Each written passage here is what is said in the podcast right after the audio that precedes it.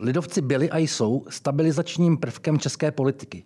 Dlouhodobě se totiž ukazuje, že mohou být součástí levostředových i pravostředových koalic.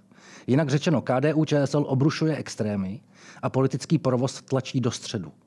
Současně ale platí, že operují v nenáboženské společnosti a nebýt koalice spolu, dost možná by už dneska nebyli ve sněmovně. Jaká je tedy budoucnost strany, která chtěla být sociálním svědomím vlády Petra Fialy? A jak si vede nejen ona ve vládě, ale také celá koalice? O tom budu mluvit s bývalým předsedou lidovců Markem Výborným. Vítejte ve studiu. Děkuji za pozvání. Jaké to je být ve vládě v čase, kdy máte méně jak 5%, eh, v preferencích méně jak 5% a současně disponovat 23 poslanci? Tolik, tolika poslanci eh, KDU ČSL nedisponovala ani v čase, kdy jejím předsedou byl Josef Lux. Eh, ani dokonce v čase, kdy tím předsedou byl Monsignor Šrámek. Máme skutečně historicky nejsilnější poslanecký klub. To má samozřejmě své výhody a zároveň my jsme poprvé v historii se posunuli někam jinam, než jste vyzmínila v úvodu a jak jsme často jako lidovci chápáni, jako někdo, kdo vyvažuje jako nějaký jazyček na vahách tak my jsme v tuto chvíli součástí vítězného týmu. Ty volby, připomenu, v roce 2021 vyhrála koalice spolu, KDU ČSL, eh, lidovci jsou, byli jsou integrální součástí této koalice a v tom okamžiku už nejsme jenom tím, kdo vyvažuje ty extrémy, jakkoliv je to důležité, jakkoliv, a my jsme se k tomu přihlásili a děláme eh, v tomto smyslu, myslím, maximum možného, abychom byli tím sociálním eh, svědomým akcentem té koalice, ale my jsme u formulování zcela zásadních věcí, tady připomenu, a možná o tom ještě dnes bude řeč, eh, penzijní reformu. Proto máme Ministerstvo práce a sociálních věcí a tady vlastně spatřuju obrovskou výhodu, proto abychom dokázali lidem trpělivě vysvětlovat, Eh, že lidovci nejsou nějakou stranou 20. 19. století nebo středověku, ale že jsme moderní křesťansko-demokratickou stranou, eh, která eh, hájí zájmy rodičů, to jsem velmi akcentoval v době, kdy jsem byl předsedou KDU ČSL, my se toho držíme, proto máme Ministerstvo práce a sociálních věcí, abychom dokázali realizovat program. Každá politická strana eh, chce realizovat to, co slíbila svým voličům a eh, my z průzkumu, které máme, eh, opakovaně víme, kdo naši voliči jsou, kdo podporuje KDU ČSL, jsou to rodiče, jsou to velmi často lidé spokojení, kteří, když přijde nějaký problém, tak jsou schopni hledat řešení, ale my jim musíme ta řešení pomoct nacházet. A musíme se postarat nejenom o současnost, ale také o tu budoucnost. Proto penzijní reforma například. Nebo péče o krajinu životní prostředí, proto máme e, ministra životního prostředí. Prostě jsme postaveni na tom, že se staráme o to, aby měl tady kdo žít, sociální věci, aby měl kde žít, e, to znamená e, životní prostředí, které bude pro budoucí generace nezničené, a aby měl co pít a jíst, a jsme na ministerstvu zemědělství. Tomu rozumím. A řekněte mě, eh, současně ale platí, že už, už od těch voleb a i v současnosti v těch preferencích, a vlastně to platí dlouhodobě, se pořád pohybujete kolem 5-6%. Mm-hmm. A vy hovoříte o tom, že moc dobře víte, co preferují a co očekávají od vás vaši voliči tak uh, ta otázka je ale naprosto zásadní pro takovou stranu, jako jste vy. Mm-hmm. Uh, Já najít recept, jak, jak, mm. jak, jak oslovit širší skupinu voličů, tak abyste se nemuseli po každé bát, že do té se sněmovny dostanete, nebo až skončí projekt Koalice spolu, takže přežijete v, tom, v té vrcholné politice. Já tomu rozumím. Uh, rozumím eh, tomu, že veřejnost novináři jsou hodně upjatí k tomu vždycky 28. dní v měsíci a teď si vymýšlím, kdy jsou zveřejněny ty průzkumy a všichni čekají s napětím a samozřejmě i my ty věci debatujeme, diskutujeme, nejsme z toho, kdo ví, jak nadšení, to je jasné, ale na druhou stranu. A teď to neberte jako nějaké kliše, tím nejlepším předvolebním průzkumem jsou volby samotné až. A když se podíváte na ty poslední troje, eh, tak eh, parlamentní jsme v rámci součásti koalice spolu vyhráli. Eh, pak přišly volby senátní a komunální. My jsme oproti všem predikcím a předpokladům dokázali obhájit všech šest senátních mandátů, ať se to trošku přeskládalo. A nebyli jsme daleko od toho, aby jsme jich měli sedm, možná osm. A v komunálních volbách máme pořád eh, z těch standardních politických stran nejvíce starostů a obrovské množství komunálních politiků, protože tam nakonec ta politika je nejvíc vidět. My, když schválíme nějaký zákon ve sněmovně, eh, tak to mnohdy nemá takové dopady jako rozhodnutí starostů, kteří se pohybují mezi eh, svými spoluobčany, mezi seniory, mezi dětmi, mezi rodinami v té dané obci. Takže v tomto smyslu to jsou pro mě vlastně ty, ty výsledky. A co bude do budoucna, my v tuto chvíli úplně neřešíme. My chceme, aby bylo srozumitelné a jasné, eh, proč a k čemu tady eh, lidová strana eh, má být ne v roce 2024-2025, ale v roce 2030 a dál. Proto mimochodem letos jsme využili toho času mezivolebního a věnujeme obrovské množství energie, síly, času vnitrostranické debatě, diskuzi, možná největší za posledních několik desítek let. A na podzim máte programovou konferenci. A na podzim budeme mít programovou konferenci a výsledkem té programové konference no. bude dokument, ne do šuplíků, ale eh, jakýsi rukavodič pro všechny lidovecké politiky od poslední eh, obce Dolní Kotěhulky až po předsedu strany.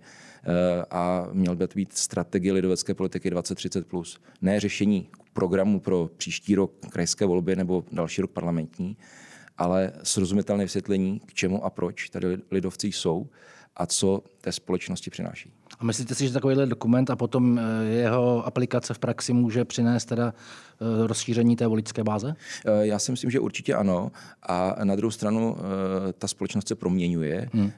My jsme si to opravdu vyzkoušeli na těch posledních volbách, vlastně i na těch komunálních ty eh, tendence eh, podporovat eh, společné projekty blízkých politických stran programově tady je. Pokud tady bude i do budoucna, pokud se něco dramaticky nezmění a nevrátíme se k nějakému, nějaké defragmentizaci té politické scény, tak si myslím, že si nemáme zakazovat vést debatu o tom, jestli například v krajských volbách budeme kandidovat tu samostatně, protože to dává smysl tu v koalici spolu, anebo v Pardubickém kraji jako koalice pro Pardubický kraj, která je postavena na, to, na té myšlence, kterou jsme přetavili ve spolu a e, funguje v Pardubickém kraji od roku 1998, kdy vznikly kraje, hmm. do dneška. A byli jsme e, ve všech e, krajských vládách, v úvozovkách, takže ten projekt evidentně je životaschopný v řádu desítek let. Jinými slovy mě říkáte, že počítáte s tím, že koalice spolu na té centrální úrovni bude v pokračovat i v příštích letech, je, v příštích sněmovních volbách? Eh, je to jedna z variant. Já neříkám, že to takhle dopadne. Eh, nás teďka čekají, jdeme postupnými kroky. Eh, po té programové debatě nás čeká debata o tom, i v jakém formátu půjdeme do evropských voleb. Ty jsou první příští rok na jaře hmm. a připravujeme intenzivně volby senátní a krajské. A ano, u těch senátních si my si to vyzkoušeli tam, kde jsme schopni se dohodnout s eh, partnery eh, koalice spolu, eh, tak tam dokážeme vzájemně uspět a posílit v Senátu nejenom senátorský klub KDU ČSL, ale i ty další. A pokud jde o ty krajské volby, tak opět příklad Pardubického, které jsem tady uvedl, tak chceme ho realizovat příští rok v maximu možných možností v krajích. Já se pohybuju i hodně v terénu, hodně v terénu i v regionech, i, i, i z politiky v regionech. A při té minulé kampani mě zaujalo, že máte poměrně robustní a hlavně, hlavně hodně uh, aktivní mladou členskou základnu, mladý, mladý lidovce. Čím si to vysvětlujete, že tolik mladých lidí v posledních letech uh, se na tu vaši stranu přidává?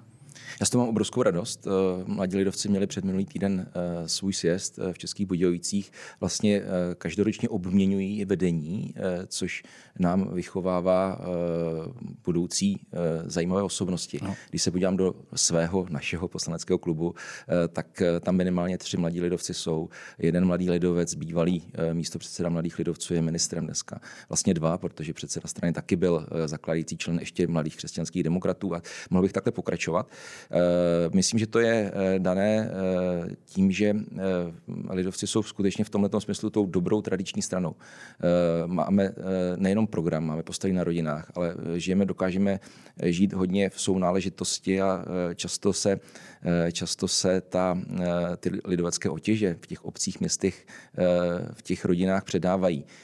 Neříkám, že to je vždycky, ale velmi často, a je to vlastně můj případ, můj táta byl aktivní lidovec, potom poslanec, ministr a já jsem to doma viděl, neměl jsem to nikdy jako cíl, že budu poslancem, ale nějak jako to přirozeně přichází a tohle to vidím i u té mladé generace. A druhá věc je, a to já jsem rád, mezi mladými lidovci jsou lidé, kteří se chtějí veřejně angažovat a oni eh, vnímají ten spolek Mladí lidovci jako prostor uh, se vzdělat.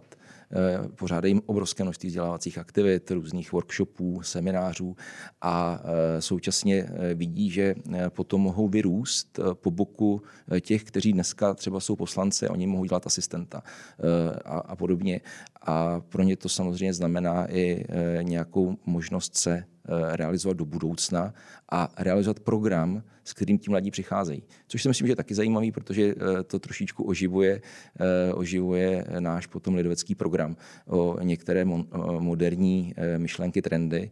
Abych byl konkrétní, no. tak před dvěma měsíci jsem organizoval velký kulatý stůl konferenci ke školství vzdělávání právě v rámci té programové debaty a otevřeli jsme tam téma, které od té doby velmi rezonuje v médiích, umělá inteligence.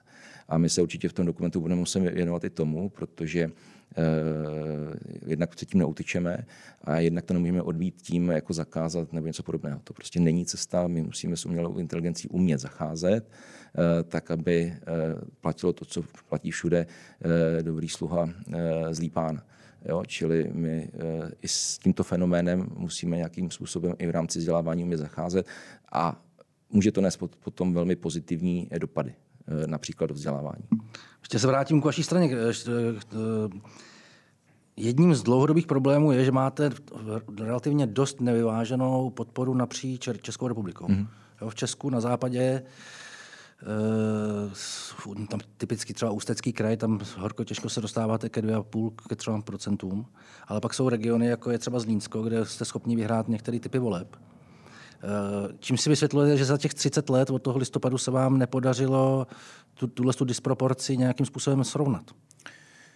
Eh, ta společnost vypadá jinak eh, v severních Čechách a jinak na Zlínsku. Tam, když přijedete bez ohledu na to, že pojedete, do, že pojedete přímo za lidovci, tak prostě ta společnost tam vypadá jinak, je jinak ukotvená v nějakých tradicích. Samozřejmě ten problém regionů postsudeckých Eh, je obecným eh, jako problémem vykořenosti té, eh, těch lidí, kteří tam velmi často přišli z nějakých důvodů motivací po druhé světové válce. Nicméně trochu bych rozporoval to, co jste říkal. Ono to, ano, samozřejmě máme nějaké regiony, kde jsme nejsilnější, Zlínsko, Jižní Morava, částečně východní Čechy, ale když se podíváme typicky na ten ústecký kraj, pro nás, řekněme, lidovecké misie, tak tam máme dneska náměstka Hitmana, který má na starosti v Ústeckém kraji finance a rozpočet. Eh, máme tam několik míst, kde máme velmi silné organizace, typicky Krupka, Teplice a další. Eh, tak je to potom vždycky o těch lidech. Eh, hmm. Tady nám výrazně pomáhají ti mladí lidovci, když se k tomu vrátím, protože právě v těchto odlehlých regionech, tam, kde se podaří vytvořit nějaké malé skupinky, tak to potom funguje tím principem sněhové koule. Prostě se to na to nabaluje, oni najednou zjistí, že mohou uspět třeba v komunálkách, dojít do zastupitelstva, tu praktickou politickou práci se učit a ovlivňovat eh, to okolí kolem sebe. Eh, mimochodem, to, že klademe tak velký důraz, a to myslím, že je v posledních měsících, letech výrazně nové na životní prostředí, řekl bych takový ten konzervativní pohled na životní prostředí, ne aktivismus, že se budeme někde připoutávat ke stromům, ale pečovat o to životní prostředí, abychom dokázali předat těm dalším generacím, tak to je do velké míry eh, dané i tou naší intenzivní spoluprací s mladou generací, s mladými lidovci. Z toho, co tady říkáte, tak je zjevný, že se pohybujete často mezi lidmi. Mě minulý týden zaujalo, že jste pro českou televizi řekl, že počet lidí ohrožených chudobou v České republice není tak velký, dokonce jste řekl, že je nejnižší v zemích Evropské unie. Máte pocit, že skutečně tady je eh, ten počet lidí, kteří zápasí se svou každodenností s tím, aby utáhli ze svých příjmů eh, měsíční výdaje, které za posledních několik let výrazně stouply, že jich opravdu je málo? Eh, pozor, je potřeba oddělit dvě věci. Já jsem citoval průzkum veřejného mění, který byl v rámci zemí OECD, dokonce myslím nejenom Evropské unie, konán a tam skutečně vycházím, vycházíme výrazně nejlépe, ale to neznamená, že by u nás lidé nebyli ti, kteří se pohybují na hranici nebo pod hranicí chudoby. Samozřejmě, že jsou, ale od toho je potom stát, aby se o tyto lidi, pokud chtějí, tak aby se o ně, eh, aby se o ně postaral. Dělá to? Eh, tak eh, samozřejmě to vždycky může dělat lépe, ale když se podíváte na náš sociální systém, tak si myslím, že je jako výrazně robustní.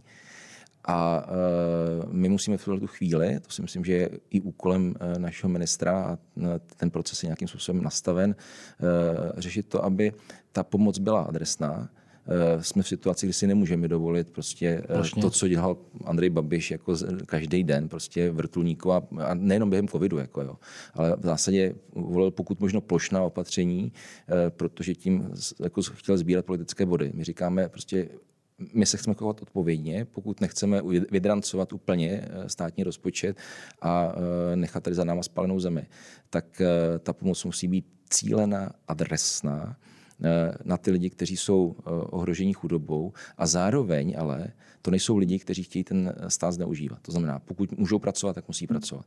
Pokud nebudeš pracovat, no tak eh, a můžeš, a v situaci, kdy máme 3,5% nezaměstnanosti, tak každý může pracovat. Samozřejmě s výjimkou nějakých zdravotních omezení a podobně. Těm se má pomoct. Ale kdo se chce někde schovávat, a jenom čerpat benefity toho systému, tak sorry, budeš mít eh, existenční minimum a tečka, nedostaneš žádnou další další dávku. Ale pokud jako uh, fair pracuješ, seženeš si práci, uh, opustíš kriminál, uh, jdeš okamžitě pracovat, protože na tom trhu práce ty místa jsou, uh, tak ten stát uh, férově se má postarat o to, aby ten životní restart se ti povedl. Uh, stát má nastavit takové podmínky třeba v rámci exekučního uh, prostředí vymáhání dluhů, uh, aby to nebyly pasti z kterých není cesty ven, ale když opravdu chceš, budeš se chovat zodpovědně, tak například v rámci oddlužení, a budeme ho teďka zkracovat na tři roky, eh, tak po třech letech eh, třeš bíru snouzí, ale po třech letech eh, se dostaneš do standardních socioekonomických vztahů, budeš pracovat a budeš moci na dovolenou. Ale tři roky na tu dovolenou nepojedeš. Je to o tom, že ten, pokud se má chovat zodpovědně, tak ti lidé, veřejnost musí vědět, že to je Eh, jako, že to musí být trochu win-win. To znamená, eh, musím se chovat zodpovědně a stát mě v tom nenechá na holičkách. To je princip, eh, řekněme, toho, k čemu se hlásíme a co má tradice po druhé světové válce, když se podíváme na politiku Konrada a Nenavada další. Ale na druhou stranu to přece není tak, že by se do problémů dostávali lidi, kteří nepracují nebo kteří zneužívají systém. Problém přece spočívá v tom, že eh, se často do neřešitelných problémů dostávají lidi, kteří normálně chodí do práce. A přestože do té práce chodí, tak nejsou schopní z toho platu, který mají, utáhnout prostě chod své domácnosti. Typicky matky samoživitelky třeba. Ano, ano. A to jsou, přesně, to, je, to jsou přesně ty případy v tom systému, kterým ten stát eh, má připravit jakousi trampolínu eh, sociální v vozovkách. Eh, a uvedu konkrétní příklad. Na Ministerstvu práce a sociálních věcí máme takzvaný příspěvek na bydlení. Víte, kolik lidí, kteří na něj mají nárok, ho reálně dneska čerpají? 30 Eh, čili my musíme lidi naučit, že není eh, ostuda si říct o tu pomoc. A není to trochu rozporu s tím, co jste dávku, říkal, tu... že jako vlastně ti, kteří jsou, uh, si chodí no. na úřad pro nějakou podporu, že už jsou Ale a priori podezřelí? Nejsou. Ne, ne, ne.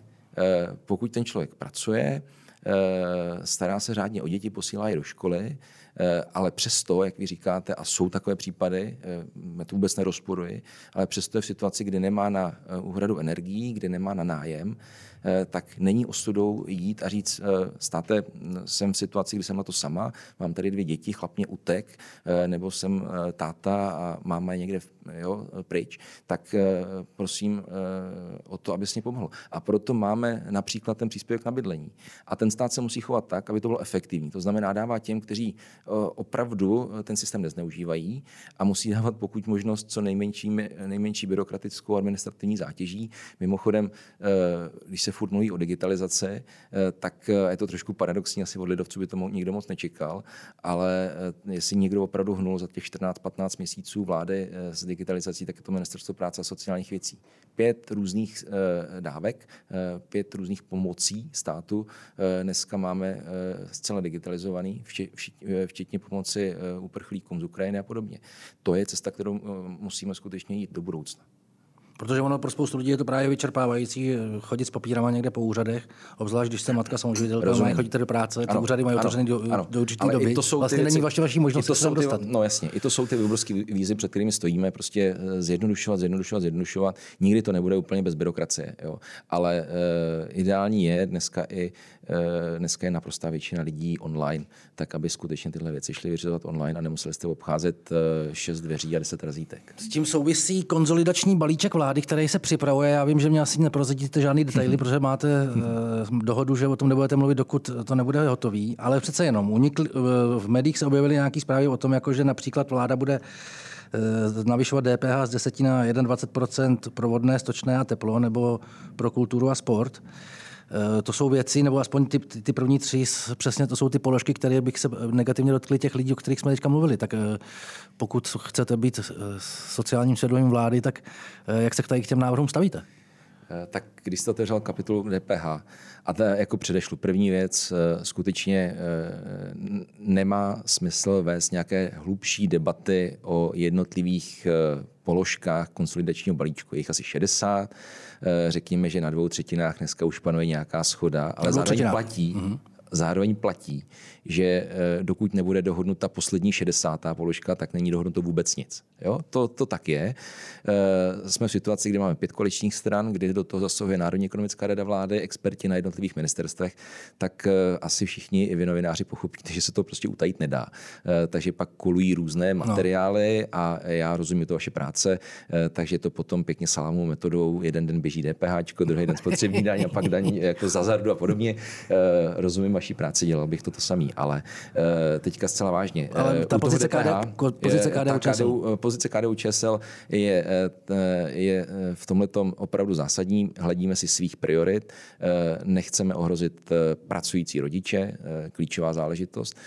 Mimochodem to souvisí i s demografií. Jako pokud ten systém například důchodový, možná, že o tom bude řeč, má být do budoucna ufinancovatelný, tak my musíme něco dělat s tou demografickou křivkou. Loni nám poměrně výrazně klesl počet narozených dětí. Tohle musíme musíme zvrátit. Jo. A zvrátíme to tím, že prostě e, děti a výchova dětí nebude nákladem, ale bude investicí.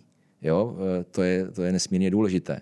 Jo, samozřejmě, teď to trošičku říkám technicistním způsobem, ale prostě mít děti, to je investice. Investice do mé budoucnosti, mám tři děti doma, takže to moc dobře vím a tohle to by mělo vlastně být, že to pro stát není náklad ale je to investice. To pak platí třeba o rozpočtu na školství. Pokud budeme na školství nahlížet eh, prismatem mandatorního výdaje, eh, tak se k ničemu nedobereme a budeme se handlovat, jestli to má být o miliardu méně nebo víc. Ale já stále říkám Zmínkovi Staňurovi, pane ministře, tohle to neberte jako mandatorní výdaj to je investiční výdaj. Tak jako když stavíte dálnici, tak je to investice, tak školství a vzdělávání musí být investicí. Ale zpátky k tomu, co jste se ptal, eh, ta pozice lidovců, pokud jde o DPH, eh, samozřejmě i to je předmětem debaty, eh, tak eh, položky, které jsou sociálně citlivé, mm-hmm. které jsou z oblasti, řekněme, léků, zdravotnictví, Jasně. tak ty musí zůstat v té nejnižší sazbě. A zůstanou? A zůstanou. To, jako, eh, to, co se někde objevilo od dnes točina jako v nejvyšší, eh, já říkám za lidovce, to je nesmysl, ale eh, ty debaty se musí vést po tom kontextu. Ale já myslím, že tohle to nemyslel vážně vůbec nikdo. Prostě věci, které souvisí s těmi primárními životními potřebami, tak my si nemůžeme dovolit je lidem nějak jakkoliv dramaticky zdražovat.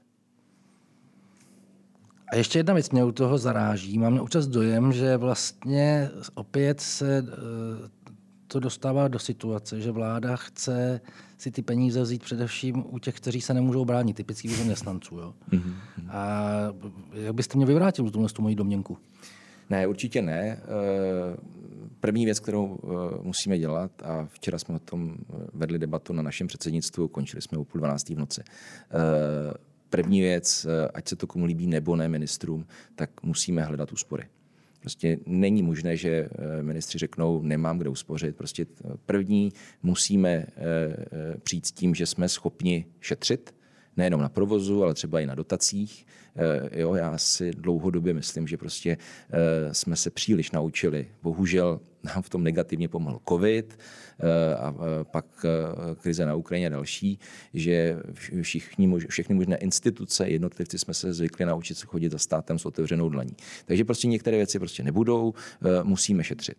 A teprve potom jsme, máme právo říct veřejnosti, podívejte se, my jsme tady něco našetřili v rámci toho provozu a ale nestačí to a pokud jako nechceme ty veřejné finance úplně rozvrátit, tak eh, ten závazek 70 miliard snížený schodek pro rok 2024 platí jako minimum, tak musíme se podívat na tu přímou stránku.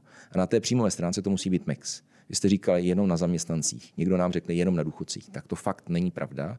Eh, musí to být skutečně eh, mix od fyzických osob přes právnické osoby, jo, ani, ani firmy. A já jsem, eh, včera jsem eh, měl jednání eh, s ředitelem Unie zaměstnavatelských svazů a oni to říkají jako na rovinu. My jsme na to připraveni. My víme prostě, že, to, že se neobejdeme bez zvyšování daní. I, těch, i, i, i daně z práce. Ale chceme, aby to bylo nějakým způsobem vyvážený. To já rozumím. Jo. Eh, takže já myslím, že to jsme schopni i se sociálními partnery zkomunikovat. Nevím, jak s odbory, tam to jako někdy těžký, ale eh, ta debata jednoduchá nebude. Konsolidační balíček se dotkne úplně všech. Nikdo nám to nebude tleskat. Je možný, že lidi budou demonstrovat, ale my musíme umět ty věci trpělivě vysvětlovat. Nesmíme to dělat s ani špetkem arogance, s ani špetkem a musíme umět říct, to, co děláme, má pro vás a pro vaše děti protože nám jde, a teď říkám zpátky jako lidovci, jde nám o rodiče, jde nám o ty rodiny s dětmi, my to děláme proto, aby ty děti nebo aby letošní třicátníci, čtyřicátníci, aby neměli důchod 12 tisíc potom, protože ten stát by navíc neměl. Já se na tu důchodovou reformu ještě zeptám, ale ještě, eh, ještě k tomu kontroličnímu balíčku. Součástí toho všeho by měla být i nějaká komunikační strategie. To znamená, hmm. že to těm lidem právě vysvětlíte tak, aby to byli aspoň z částí schopni přijmout. A mluvím o tom proto, že se mně zdá, že se to kolikrát neúplně daří. To za prvý. A za druhý, že jste, když ta vláda nastupovala, tak jste tvrdili, že chcete zachovat sociální smír. A za třetí, vaší opozicí není demokratická levice, ale populisté a extremisté. To znamená, že eh, se nacházíte v poměrně složité situaci hmm. v tom slova smyslu, aby ty příští volby nedopadly nějakým velkým průšvihem. Eh, myslíte si, že to dokážete jako ukočírovat navíc, když jste koalice pěti stran? Eh, myslím, Rozumíte že, mi, kam myslím, Rozumím a myslím, že ano. Eh, přes eh, všechny složitosti doby, protože jsme nastupovali do vlády, netušili jsme, že přijde to, co se stalo po 24. únoru a tak dále, tak vlastně v rámci té koalice máme stále poměrně korektní, nebo ne poměrně, máme velmi korektní vztahy občas někde nějaká nášlapná mina, řešíme nějakou krizovou komunikaci, to pravda je, ale ty vztahy jsou velmi korektní je zjevné, že to tedy chápe i veřejnost, protože poslední průzkumy pořád ukazují, že koalice spolu by ty volby vyhrála nebo byla někde na hraně vítězství. Takže i ta veřejnost to chápe, přestože nás neustále opozice přesvědčuje o tom, jak to děláme blbě a podobně. A e, tam, kde máme podle mě teda jako pořád ještě nejslabší místo, je ta komunikace. Mm. Tak já pevně doufám a to, za co neseme my jako lidovci odpovědnost, je penzijní reforma a e, tam ta komunikační strategie někdy od e, druhé e, dekády měsíce května, e, po té, co e, bude e, předsedy všech stran zveřejněn ten výsledek, tak se připravuje velmi intenzivně a my o tom skutečně ty lidi musíme přesvědčit. Musíme o tom přesvědčit, pokud možno i sociální partnery a k té opozici tam teda já jsem bohužel trošku zklamán, jo, protože e, já ještě chápu, že jako opozice e, má nějaký program a že nebude podporovat e, naprosto většinu věcí, které máme v konsolidačním balíčku. Je to legitimní, e, chápu. Ale pak je věc třeba kolem té penzijní reformy, kde pan ministr Jurečka s opozicí opakovaně hovoří, opakovaně zve na jednání, tak teď to dopadlo tak, že dokonce to jednání zrušili, odmítli na něj přijít. Ale to není jenom na oko aby jsme měli čárku a mohli říct, jo, jednal jsem s opozicí, jednal jsem s odbory. My jsme opakovaně říkali paní předsedkyni Šlerové, panu poslanci Havlíčkovi, přineste nám konkrétní věci, které do té penzijní reformy chcete zapracovat, protože považujete za důležitý, máte v programu vaší politické strany nebo hnutí, eh, pokud to bude dávat, pokud to bude dávat smysl, bude to zapadat do toho konceptu, pobavme se o tom, my jsme k tomu připraveni. Jde nám o to, abychom vytvořili parametry, které za dva roky, za čtyři roky, za osm let nebudou zrušený. Jinak to fakt nedává smysl. Tím jsme si už prošli. A bohužel, bohužel, tady jako musím kriticky říct, že opozice eh, tohleto úplně eh, na tohle to úplně neslyší. Eh, ale Šuchelka neustále říká, přineste, pane ministře, něco v mašličkách. No tak eh, samozřejmě to pak dostane v mašličkách, ale to je pozdě. Až to bude v mašličkách, tak už do toho těžko budeme zapracovávat nějaký jednotlivý pozměňovací návrhy. Eh, my jsme zvali k té debatě, aby byli u toho stolu, když se ty věci píšou. A na to oni neslyšeli, mrzí mě to a jen pevně doufám, my ty věci samozřejmě prosadíme, ale my je chceme prosadit tak, aby pokud jde o penzijní reformu, tak aby platili příštích 10-20 let. No ale Jinak to, to je vlastně z toho, co mi říkáte, to jako vypadá, jak, jak, jak by řečeno klasikem, mysleli jsme to dobře, dopadlo to jako vždycky. Jinými slovy, pokud nenajdete dohodu s opozicí, tak se může stát, že v příštím nebo přes příštím volebním období to zase pojede ledu. Daně, daně se proměňují, Jasně, každá ale vláda mluvím o té důchodové ale, reformě. Ale tady já teda, jakkoliv mě vadí a mrzí mě ten přístup té opozice, tak eh, když potom s nimi mluvíte off record někde na chodbách sněmovny, tak vám každý řekne, eh, Tohle to mělo být před pěti, deseti lety. Eh, my jsme toho nebyli schopni. Je dobře, že to děláte. My vám to jo. podpoříme, ale současně víme, že by, když byste to neudělali vy, tak nás to čeká, až jednou u toho vesla zase budeme.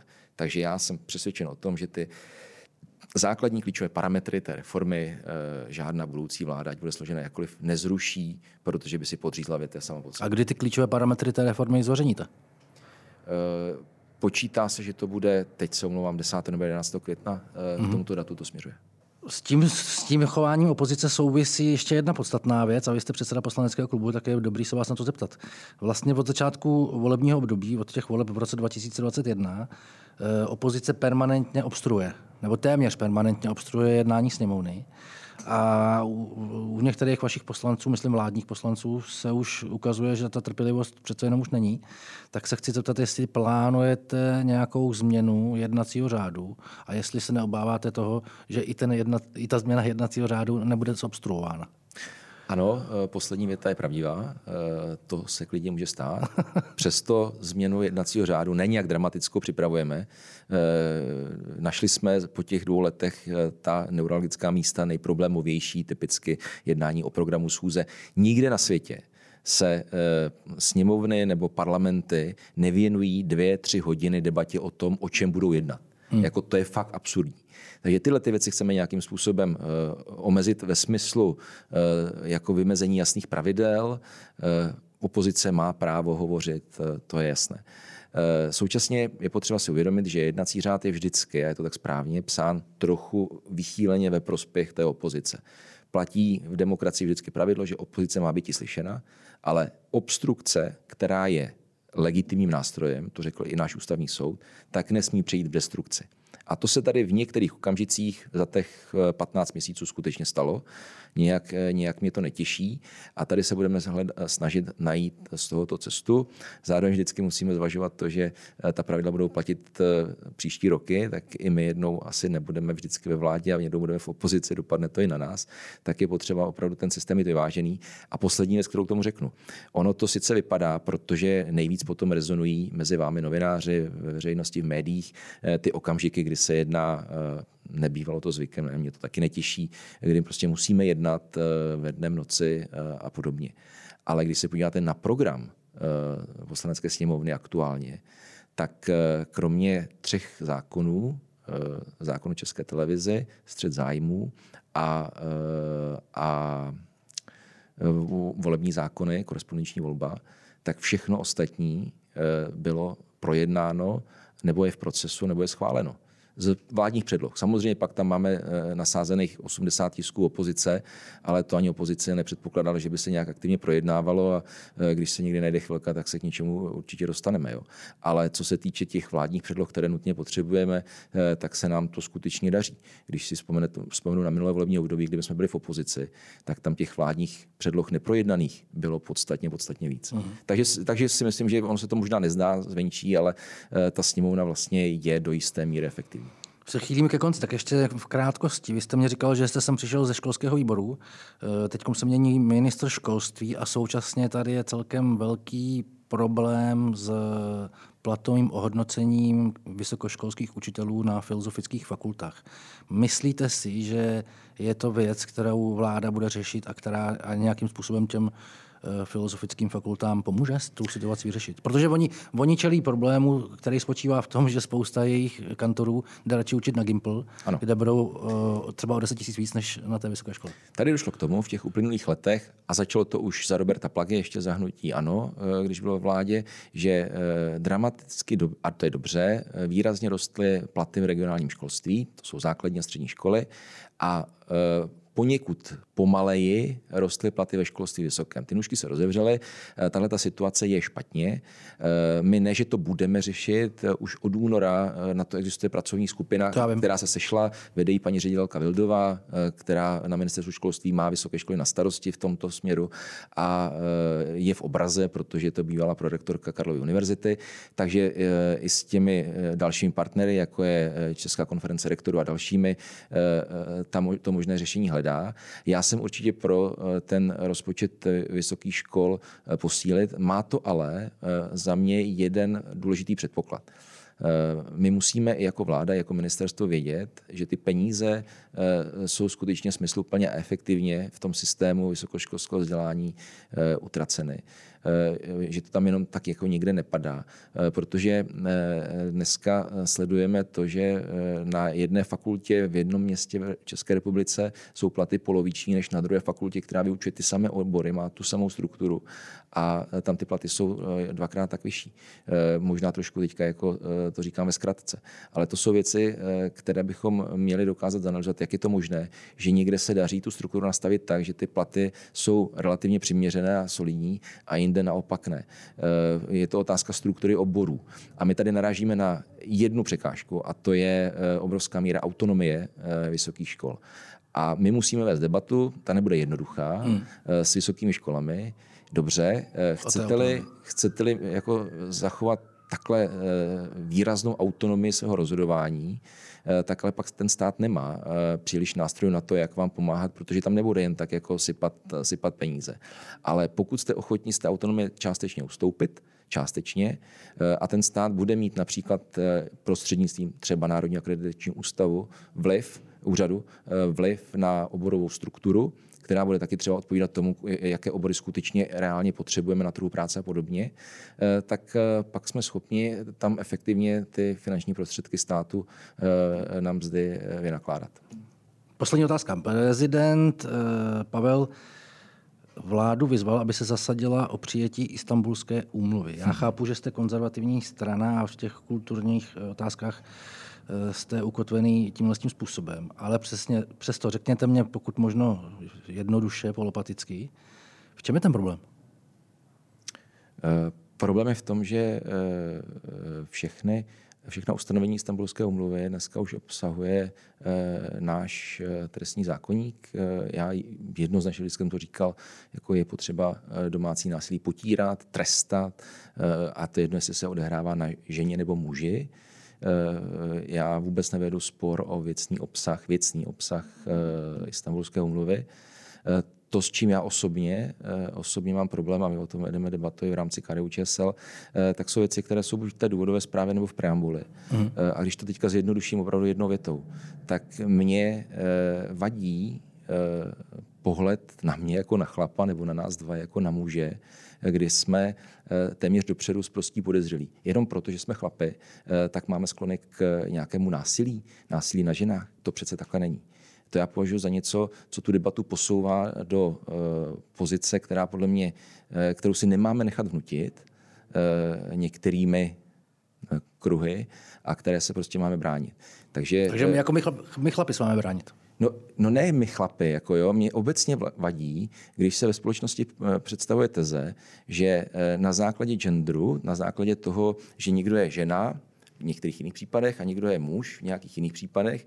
Eh, takže toto eh, znamená, že tím, že už jsem muž, tak jsem jakoby v půzovkách eh, dopředu podezřelý, že můžu někde na někom páchat jako násilí. Tak to přece není daný tím, že jsem muž. To je tím, že jsem hulvát, kriminálník, nevychovanec a tak dále a s tím máme bojovat. Ale není to daný tím, že někdo je muž a někdo je žena. Takže to jsem jenom asi hodně zjednodušeně teďka jako popsal to, eh, o čem vedeme debatu a co mě osobně na tom vadí. Eh, vůbec nespochybňuji eh, potírání násilí na ženách nebo na komkoliv jiném, na mužích. Jo. Děkuji za rozhovor. Není zač. Děkuji za pozvání.